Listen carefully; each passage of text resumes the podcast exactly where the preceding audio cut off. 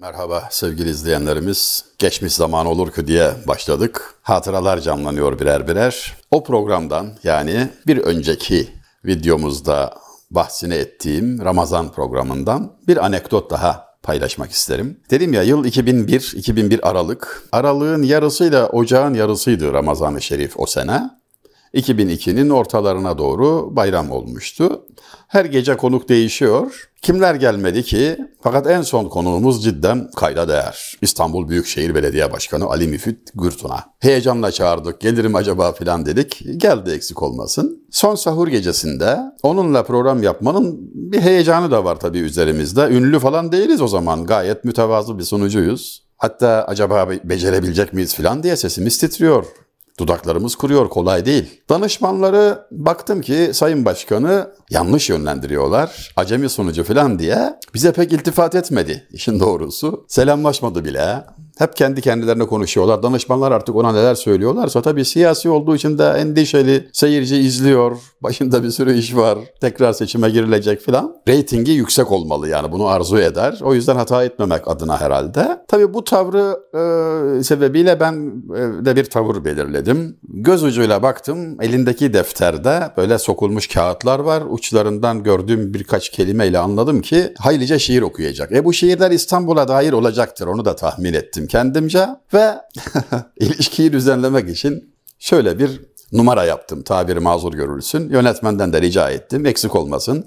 O fırsatı verdi. İlk 3 dakika dedim kamerayı bana odaklayın, zoomlayın. Benim bir giriş konuşmam olacak. Sonra pası başkana atacağız dedim ve şöyle bir giriş yaptım. Sevgili izleyenlerimiz Bugün Der Saadet'in şehremini, Asitane-i Şahane'nin belediye reisi Ali Müfit Gürtuna beyefendiyi konuk aldık. Eksik olmasınlar teşrif ettiler. O Der Saadet ki, o İstanbul ki tarih boyunca onda bir gün geçirip de hakkında şiir yazmayan yok. Nedim merhum mesela şöyle demiş.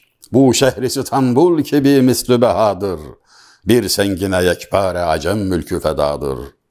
Altında mı üstünde midir cennete ala? El hak bu ne halet bu ne hoş abu havadır. Bir gevheri yekta ki iki bahr arasında hurşidi cihanta bile tartılsa sezadır. Hep halkının etvarı pesendi devü makbul. Derler ki biraz dilberi bir mehru vefadır. Tabi harika beyitler bu öyle güzel bir şehirdir ki bir taşına İran mülkü baştan başa feda olsun. Güneş ile tartılsa yerindedir. Böyle bir şehir yeryüzünde yok. Efendim eğer teraziye İstanbul'u koyarsanız öbür tarafına güneşi koymalısınız diyor. Yani şair daha ne desin?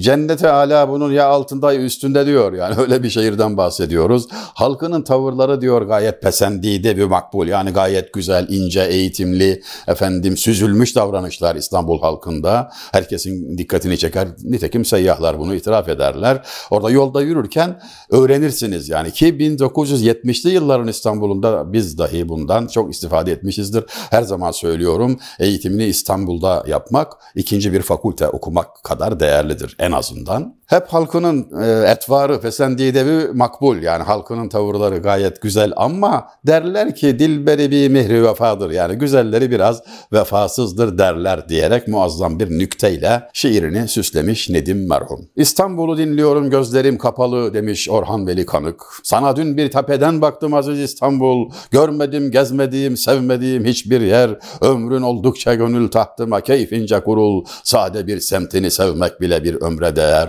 demiş Yahya Kemal Beyatlı. Ya onlarca İstanbul şiirinden sadece birini örnek olarak okudum orada ve nihayet Necip Fazıl Kısakürek merhum hayattan canlı ölüm, günahtan baskın rahmet, Beyoğlu tepinirken ağlar Karaca Ahmet, bu manayı bul da bul, illa İstanbul'da bul. İstanbul, İstanbul.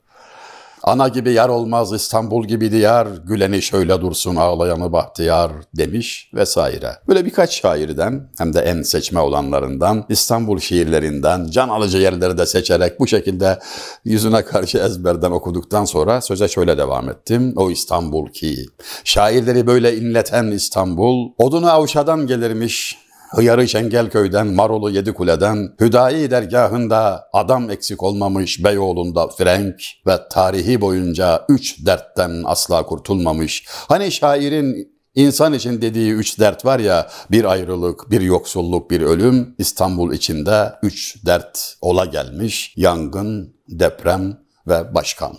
Buyurun başkan dedim. başkan, şimdi benim güldüğüm gibi güldü, epey güldükten sonra anladı tabii benim ne demek istediğimi de anladı. Dedi ki okuyacağım bütün şiirleri peşin okudunuz. İstanbul'un başına büyük bir dert olarak diye de tarif ettiniz. İsterseniz ben gideyim dedi.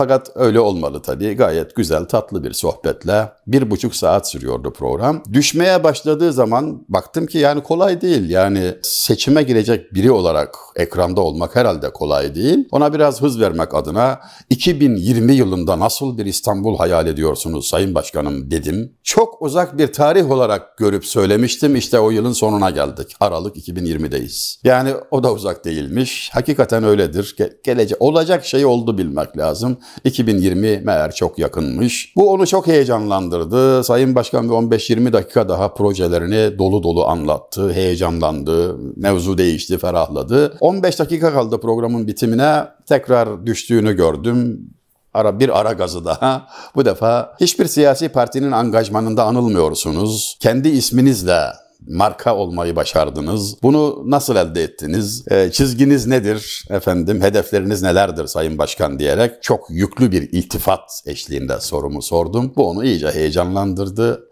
Sözler ağzına sığmadan, anlatmaya bile enerjisi yetmeden program bitti ve gayet güzel ayrıldık. Geçenlerde de gördüm, sıhhatte gördüm, iyi gördüm inşallah Cenab-ı Hak selamet versin. Dedim ya sevgili izleyenlerimiz, geçmiş zaman olur ki hayali cihan değer. Fakat Burada şunu belki söylemeliyim. Geçmiş zaman olur ki hayali cihan değer deyip de geçmişe takılıp kalmak doğru değil. İnanın bugün de çok yakın bir zamanda geçmiş olacak. Bugünü yaşayamazsak eğer ileride pişman olmak var. Geçti gün ferdayı ko saat bu saat dem bu dem. Şeyh Galip. Mısraya bakar mısınız? Tek mısradır bu. Müfret. Divanın sonunda koskoca divanını edebiyat tarihimizin en görkemli eserlerinden biri olan Şeyh Galip divanını şu mısra ile bitiriyor Hazret. Hayat bundan güzel nasıl özetlenir? Geçti gün ferdayı ko saat bu saat dem bu dem. Yani dün geçti gelmez. Yarın ya gelir ya gelmez. Elinde sadece bugün var. Kıymetini bil. Zamanın kıymetini bilmeyen hiçbir şeyin kıymetini bilmez. Allah vaktimizi boşa geçirmekten bizi muhafaza buyursun. Zamanın kıymetini bilmeyi bize ihsan etsin. Aklımızı başımıza getirsin. Rahmetiyle bizi ıslah etsin sevgili izleyenlerimiz. Allah'a ısmarladık.